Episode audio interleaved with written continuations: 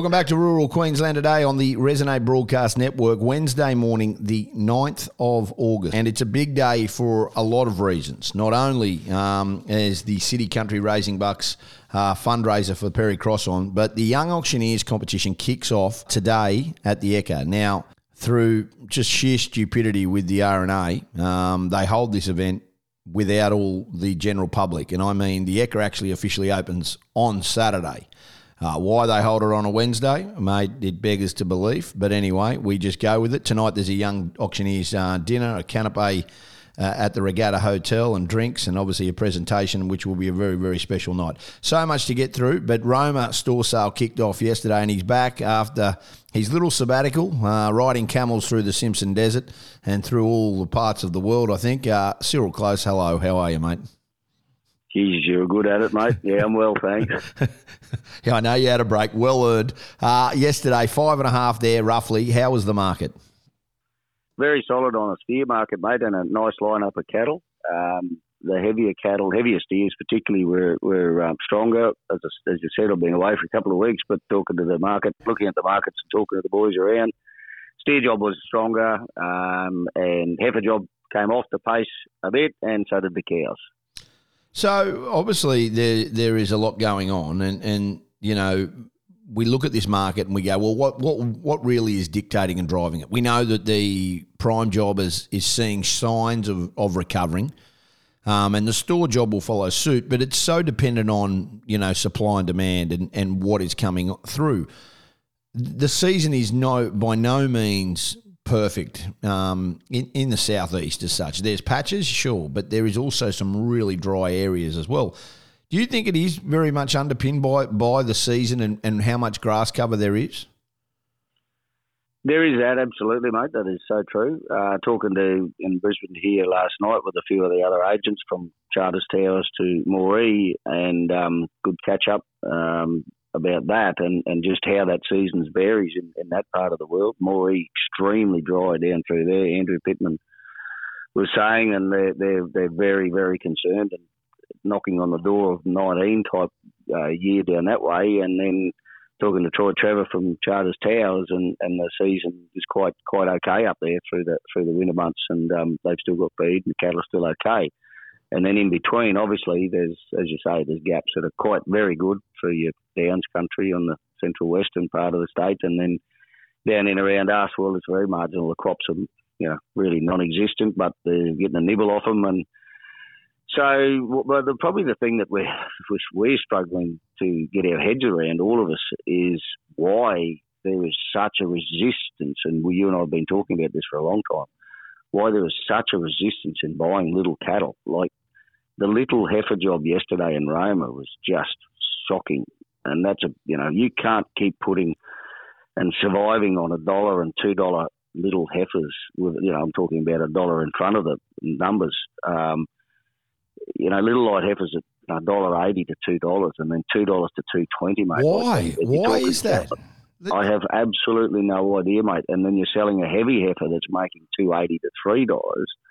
You know, we always bash this heifer market, but man, there is the best trade. And and as we were saying last night, for anyone that's got feed, just there is just such an upside in that in kilos gained and, and dollars uh, a kilo That and they don't eat much. I, we are just absolutely gobsmacked, mate. Like where the fear factor is, and um, and I don't. I'll tell you where the fear, fear factor, factor comes from. While you're away, and I'll tell you why. You have an environmental minister, and I don't want to get too political with you, but you have an environmental minister coming on about the Great Barrier Reef, and then in the next instance, she trots out the Bureau of Meteorology, who says that we are going into El Nino again, and the hottest ever temperatures on record, and we're going into dry times, and everybody's memories they remember 20. They remember 19, 21. This is the scary thing.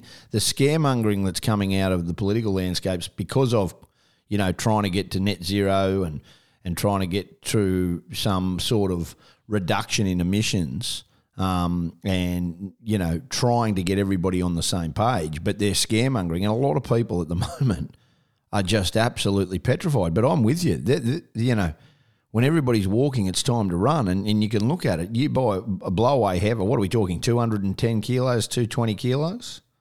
Yeah, of course. Making a two bucks. I mean, you know, those days that that that, that is that same animal last year. You know, at at four, let's just give it five hundred dollars. Say it's worth five hundred bucks. Not even that, but you know, it was a seventeen hundred dollar animal last year.